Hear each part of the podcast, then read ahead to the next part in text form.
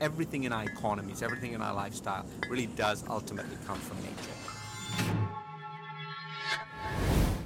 It's about where stuff comes from and what stuff is made from. Whatever you buy, keep it in circulation. Don't throw it in the bin. And once you switched and you're like building something sustainable is super cool, nothing can stop you. Like uh, it's the new sexy.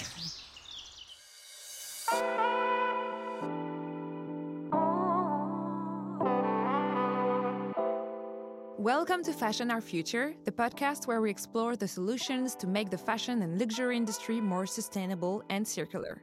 My name is Laurianne Melierre. I'm 31. I'm a French journalist, entrepreneur, and fashion lover living in Paris. In this podcast, I went virtually all over the world to collect the words and knowledge of the people who are working behind the scenes to make change happen. Together, we'll go beyond the labels on our clothes to understand their impact on the environment and the game changing solutions that will shape the future of fashion. So hop on, it's gonna be an exciting journey that will empower you with concrete knowledge and hope for the future.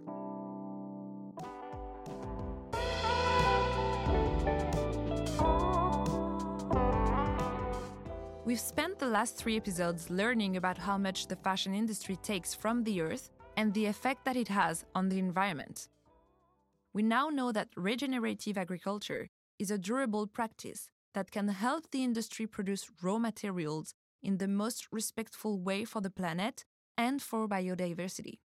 We also know that we should keep our clothes in circulation and use the materials that are already on the market to recycle and upcycle as much as possible, although we are still in the early days of that.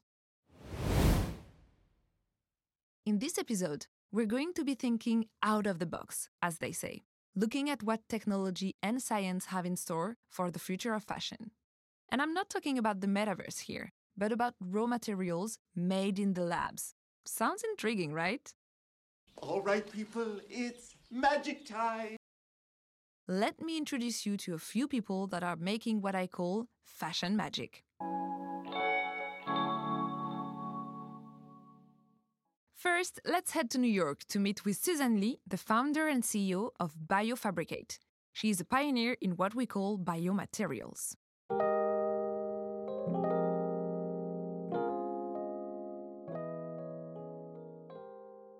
I'm Suzanne Lee. I'm the founder and the CEO of Biofabricate. And we're really a, a, company who is at the forefront of biomaterial innovation.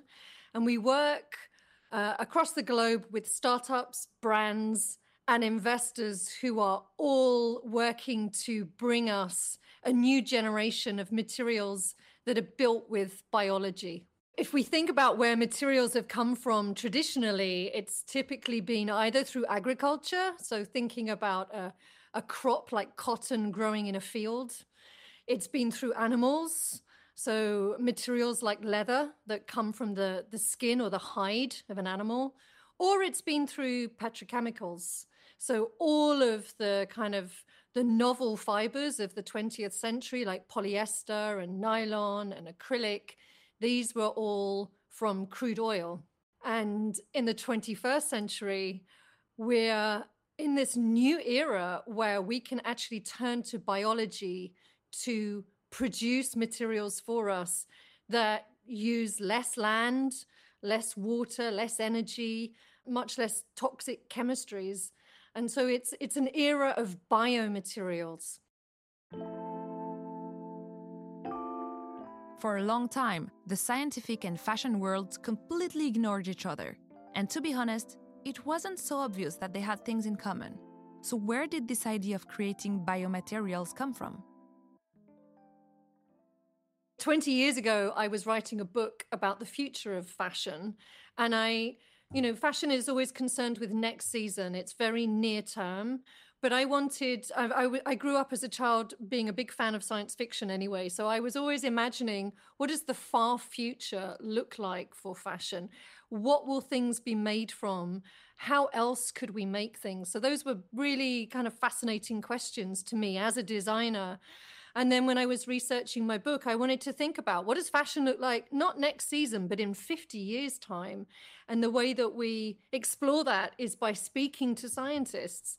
And I, I happened to meet a scientist in an art gallery, uh, pure coincidence. And we just got chatting, and he was a biologist. And I said, you know, I'm I'm trying to imagine what fashion might look like in 50 years. And he was the person who said to me, well, rather than grow a crop in a field like cotton or kill an animal for its skin or use oil to make a chemical, we might use microbes to grow clothing. And that was an extraordinary conversation to have in 2002.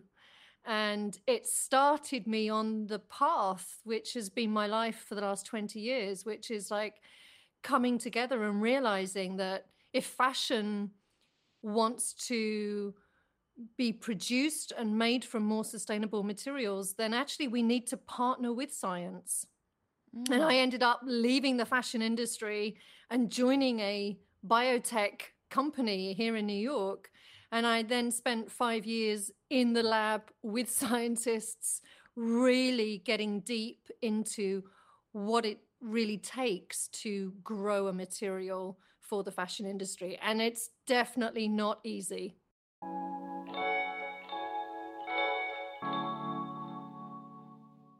When I first started out 20 years ago, certainly there was n- very little, if any, conversation in fashion around sustainability and the need for new material innovation.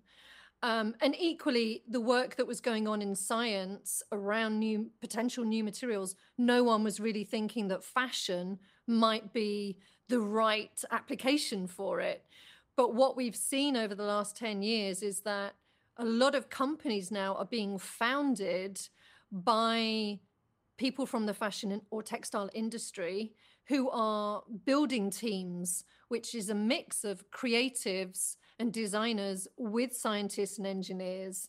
And it's together that you're able to fully understand you know where the challenges and opportunities are for the field so i don't see this as um, two camps with science over there and mm. fashion over here what we've seen in the last 10 years is that those those two communities very much coming together and trying to find more effective ways of working together and understanding what the needs are of each of those uh, fields.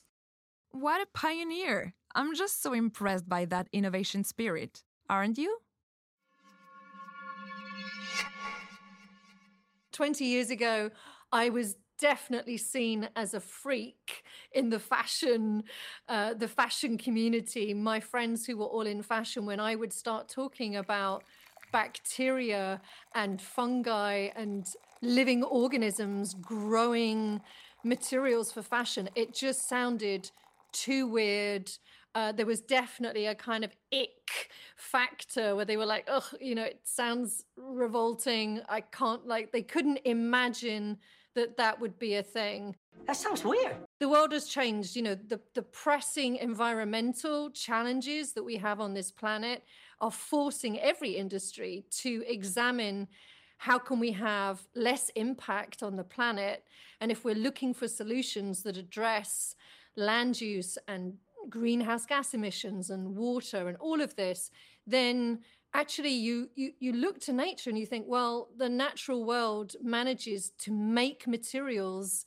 in such efficient ways. Surely there is learning here that we can as humans start to understand so that we can do it in the way that nature does it rather than than in the way that humankind has done it which has been nothing more than exploitative and hugely damaging you know? So we need to turn that around. And i think biomaterials biotechnology has the potential to help us do that.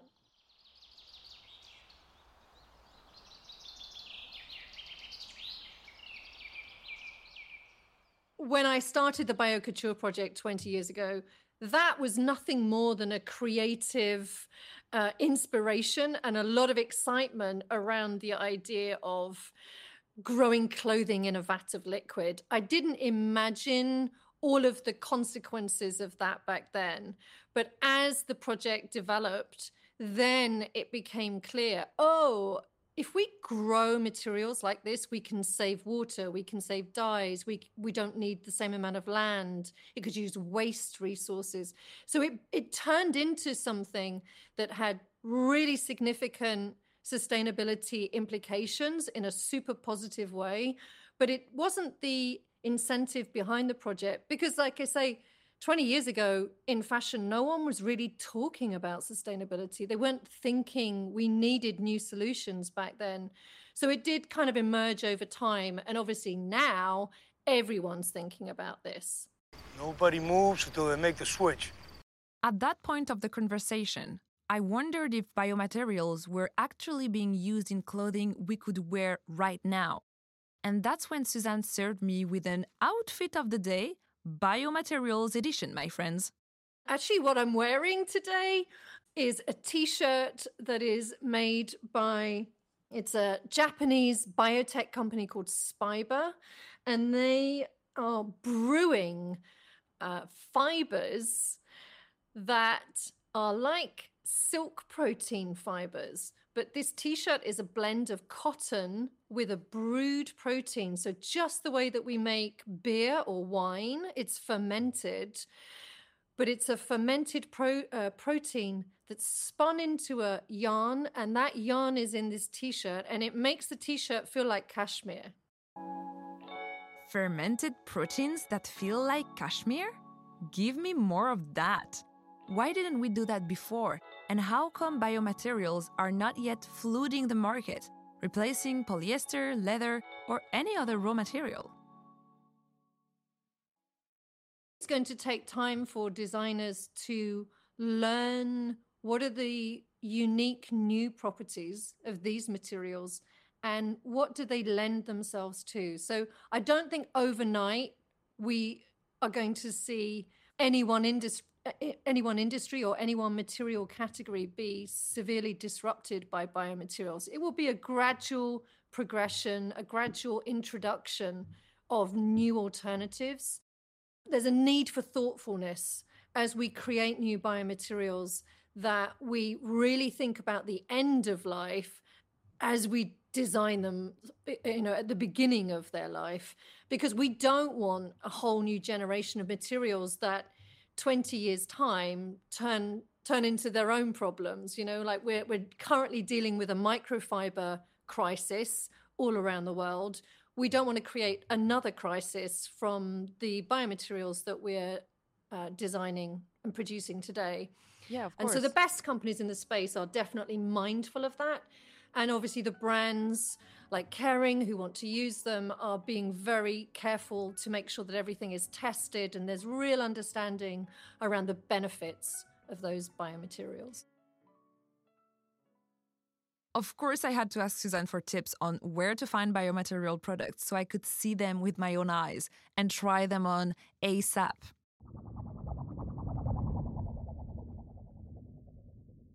In 2023, we're starting to see more and more of these materials come to market. So, uh, Stella McCartney has been using the mycelium leathers uh, for a while. Ganni have been using them. The North Face in Japan, Allbirds. You know, we're starting to see global brands in luxury, in sport, even automotive are really beginning to explore how these materials might show up in their products. So, yeah, I think it's not a fashion trend, it's a long term shift in understanding where materials come from and what they can do, what they mean for luxury, what they mean for fashion and beyond. This is worldwide. It is happening. Um, did you hear what I hear? Mycelium leather? In case you don't know, mycelium is the vegetative body of fungi. I have to confess that I have a bit of a fungi obsession because, yes, I too watched The Last of Us. So I had to ask her more about that. There's a huge number of innovators who are looking to find alternatives to animal leather. So there are many different ways of creating something that is like a sheet material that you could use for shoes or handbags or clothing. And one way that you might have heard is by using mushrooms, but not the mushroom that you buy in the supermarket, but actually the structure of the mushroom that lives underground, under the forest floor. And that's called mycelium. And so there is a whole new category of materials which are grown using fungi and they can create these amazing sheet materials that could go into something like a handbag. And they're again they're not an animal they're not a plant it's a fungi and it can be made to look like an animal leather but it definitely doesn't feel or perform in quite the same way That is just fantastic. Let me tell you that our fungi investigation does not stop here. Let's head to Italy to meet with Maurizio Montalti, who is the co founder and, well, chief mycelium officer of Mogu, a company focused on industrial scale up of mycelium based materials. How does it all work? Let's ask Maurizio. Mycelium is everywhere is everywhere you step, is everywhere you are, is uh, in the air you breathe, in fact, in the form of spores. Uh, there is an estimated 5 millions plus species out there, of which we know very little. Uh, and uh, so fungi are everywhere. So if you would like just to find a fungus, uh, you need to know your tools, but you can just go in a forest uh, and try and eventually isolate it from a piece of soil rather than from a fruiting body, a mushroom on a tree and eventually derive a culture of such fungus on a support, on a nutritive support in a lab. Quick note at Mogu, they use the waste from other industries like agriculture or the textile industry to feed the mycelium. What's more circular than that? It grows for a certain amount of time in order to derive certain quality of the raw material. And at that point, after several weeks, we harvest our material by simply separating it from its nutrients. It's a very easy process. And once we are at the stage, uh, we, we clean it out a little bit and we essiccate it, we dry it in order to actually remove any kind of biological activity. So at that moment, the material is inert. It's a raw material, it's dried. And at that point, it goes through downstream transformation where we subject the material to a series of steps uh, that uh, are helping to uh, remove unwanted parts, uh, add uh, perhaps some features that the raw material doesn't have, add color, add texture, add a certain type of lightness according again to customer specification in order to come to a finished material that is very stable, extremely long lasting, of quality, uh, and particularly having embedding uh, what I call it an experiential uh, value that is unique to itself. At this point, I wanted to know if mycelium leather could replace animal derived leather. Ephea materials, so called mycelium leather, but we like to call them Ephea, are a class of materials on their own.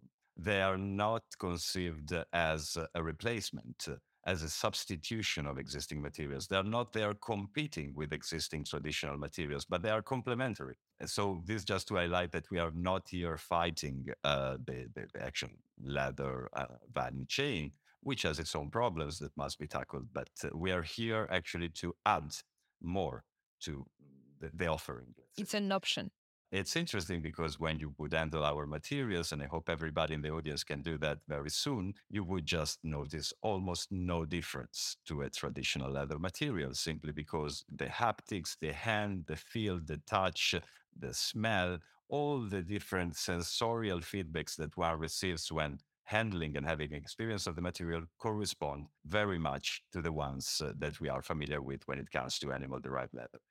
That's a great idea. You're right. I feel like this fungi frenzy is quite recent, but what does Maurizio think about it?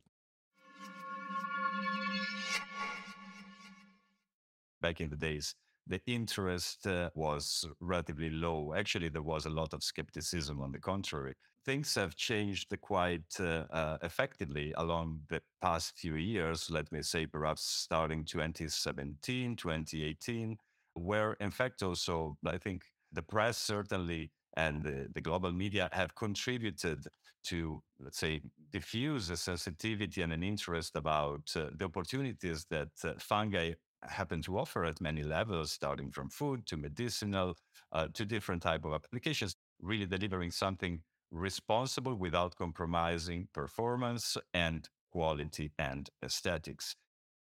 I think it's exactly this the key to the transition we are uh, witnessing these days as society and uh, as industries, uh, the fact of going beyond just storytelling and narratives that are often used as tools for dissemination and for attracting attention, and effectively, feasibly, feasibly demonstrate in the market that these types of solutions can effectively be uh, uptaken by major players in uh, actually very, very uh, ambitious and complex industries such as high end luxury fashion.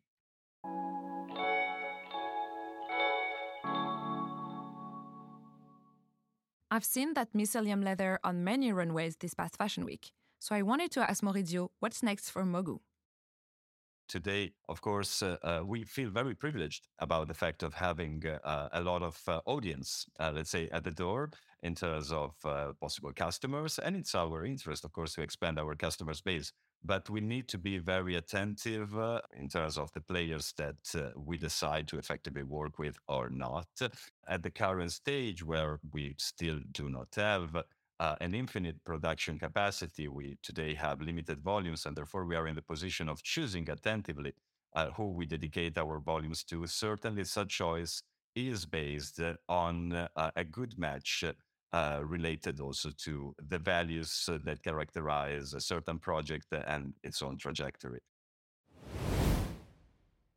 considering the players out there, our big advantage uh, uh, and something we are particularly proud of is uh, has been and is still our capacity to have having developed the material that is rather consistent in terms of repeatability and therefore industrialization but also that it is rather homogeneous when it comes to its embedded properties such as density, color, and its capacity to react uh, properly along processes of downstream transformation. So basically, the analogy to tanning when it comes to, to leather. And that is uh, very much today something constituting our competitive advantage. And that's what uh, uh, Kering and uh, therefore Balenciaga uh, happen to appreciate very much, seeing that uh, what we were talking about was not just, uh, um, let's say, a, a, perspective opportunity perhaps placed, placed in a far fetched future, but an effective, viable reality already at that moment.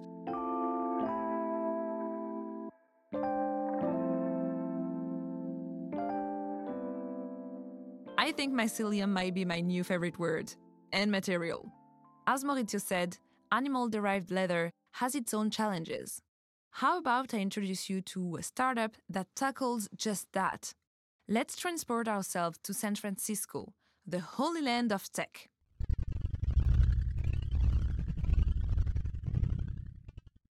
We will be meeting with Ingvar Helgason, co founder and CEO of Vitrolabs, where they are developing lab grown leather.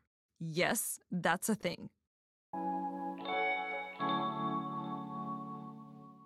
My name is Ingvar. I'm the uh, co founder and CEO of Vitrolabs. So, Vitrolabs is a company working in uh, the broader field of a field that is called cellular agriculture. And um, what we do here at Vitrolabs, we are replacing leather with the lab grown material um, that we grow from animal cells.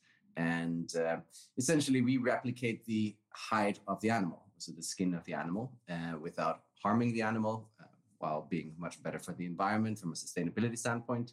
And we then uh, work with companies like Kering on uh, on tanning and finishing and product development to create the leather that people know and love, but without sacrificing animals, without killing animals, without using the uh, industrial animal agriculture industry. And um, so it's really what we're doing. We're replacing the source of leather without replacing the material that we all know and love of leather. It feels like real leather. The hand feel is like real leather. Uh, as, as one person that we've been working with on the product development, on the tanning and the finishing, came to us when uh, he uh, and, and told us that, well, it has the nobility of leather. And that's something that people really look for.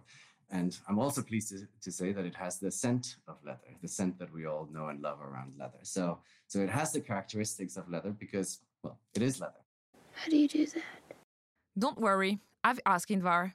We take a harmless biopsy from an animal, and what is a biopsy? It's a uh, it's a small collection of skin cells. So uh, imagine something that is maybe half the size of my small uh, small fingernail here, and uh, we take uh, a sample of the of the skin of the cow.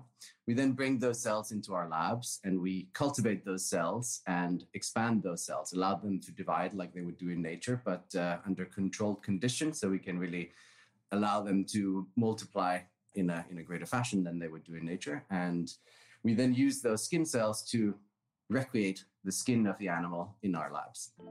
Interesting fact. This technology was originally invented 35 years ago for regenerative medicine.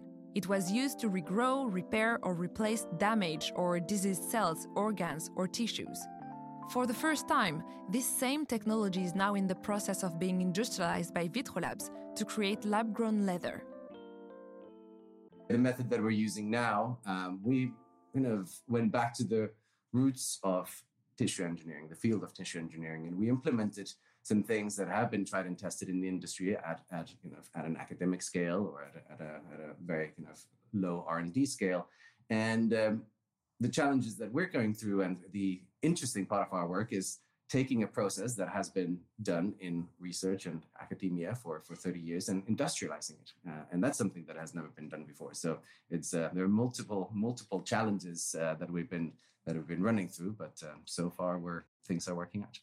Just as Suzanne told us, when science meets fashion, it's just wow. It feels like a futuristic movie. Well, guess how Ingvar actually came up with the idea of creating lab grown leather?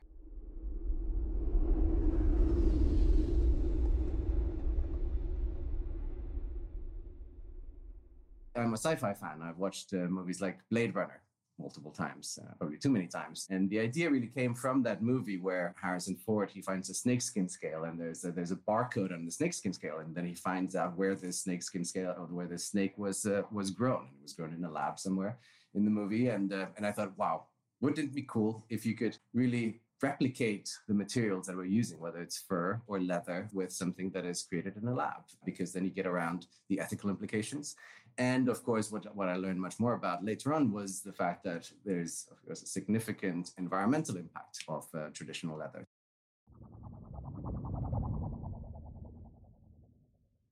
Here is how he sees the future of traditional leather versus lab grown. Leather is a co product of the, of the meat industry. And uh, we are seeing already challenges of, of re- the industrial animal agriculture industry. And uh, of course, the negative, the downsides of that industry in terms of environmental impact, in terms of deforestation, crash in uh, biodiversity, and a whole bunch of other problems that, that arise around it. And um, so I do see that at some point it will, with where the climate is going, it's going to be too expensive to rear cows or to rear chickens. Um, because, of course, water shortages that are already happening across Europe, across the US, um, and, um, and all of those things will lead to more expensive products coming out from uh, the industrial animal agriculture industry. And so finding ways to recreate the things that we already use so people don't have to compromise on the quality. And uh, for leather, they don't have to compromise on the materials that they already know and love. So uh, those things will start coming into the market over the next few years. And, uh, and I think slowly we'll start taking over because, again, these are clean processes, these are scalable processes, these are more environmentally friendly processes. And uh, at some point, they will be cheaper to buy than traditional animal agriculture products.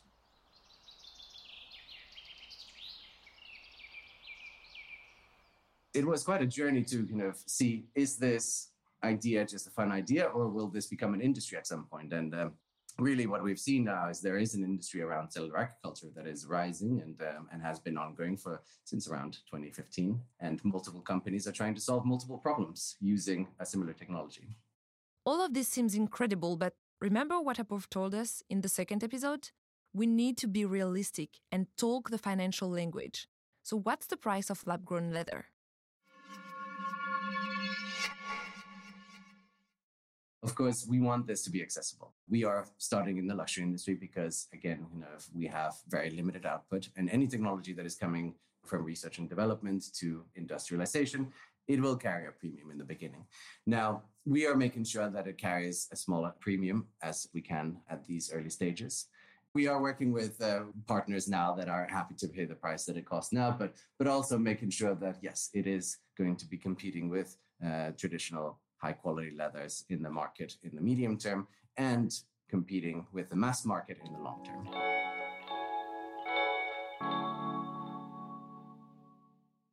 Even though it is slightly more expensive right now, in the long run, Vitrolabs' leather aims to compete price wise with traditional leather pricing in order to meet market needs on a larger scale.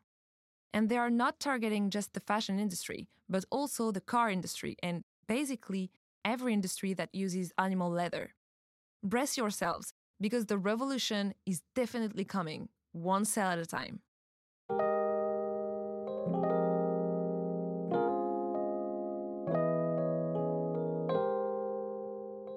I am so surprised by all these new technologies that create the fabrics of the future. I don't know about you, but I'm still getting around the idea that I will soon be able to wear garments made out of mushrooms or lab grown leather. I love the idea of science meeting fashion to create sustainable resources. And yes, yes, I hear you, it's taking time. I don't understand why this is so difficult. But if we've learned anything so far in this podcast, it's that nothing with longevity ever happened overnight. R&D takes time, industrialization takes time, and again, remember what Suzanne told us we need to make sure that the innovations of today will not be the problems of tomorrow. Just like what happened with synthetic fibers like polyester and nylon that we thought were game changing innovation at the time. And they were, but now we're sort of paying the price for them. So while we wait for the next industrial revolution to leave the labs and meet the streets, we are not about to get lazy. As consumers, we can continue to educate ourselves about the latest innovations, we can demand that brands and the industry as a whole continue to work towards permanent change.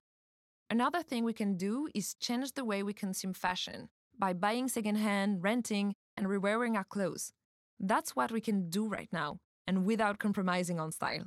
I think they want what is fashionable and chic. More on that in the next and final episode of this series. Wait, already? See you there.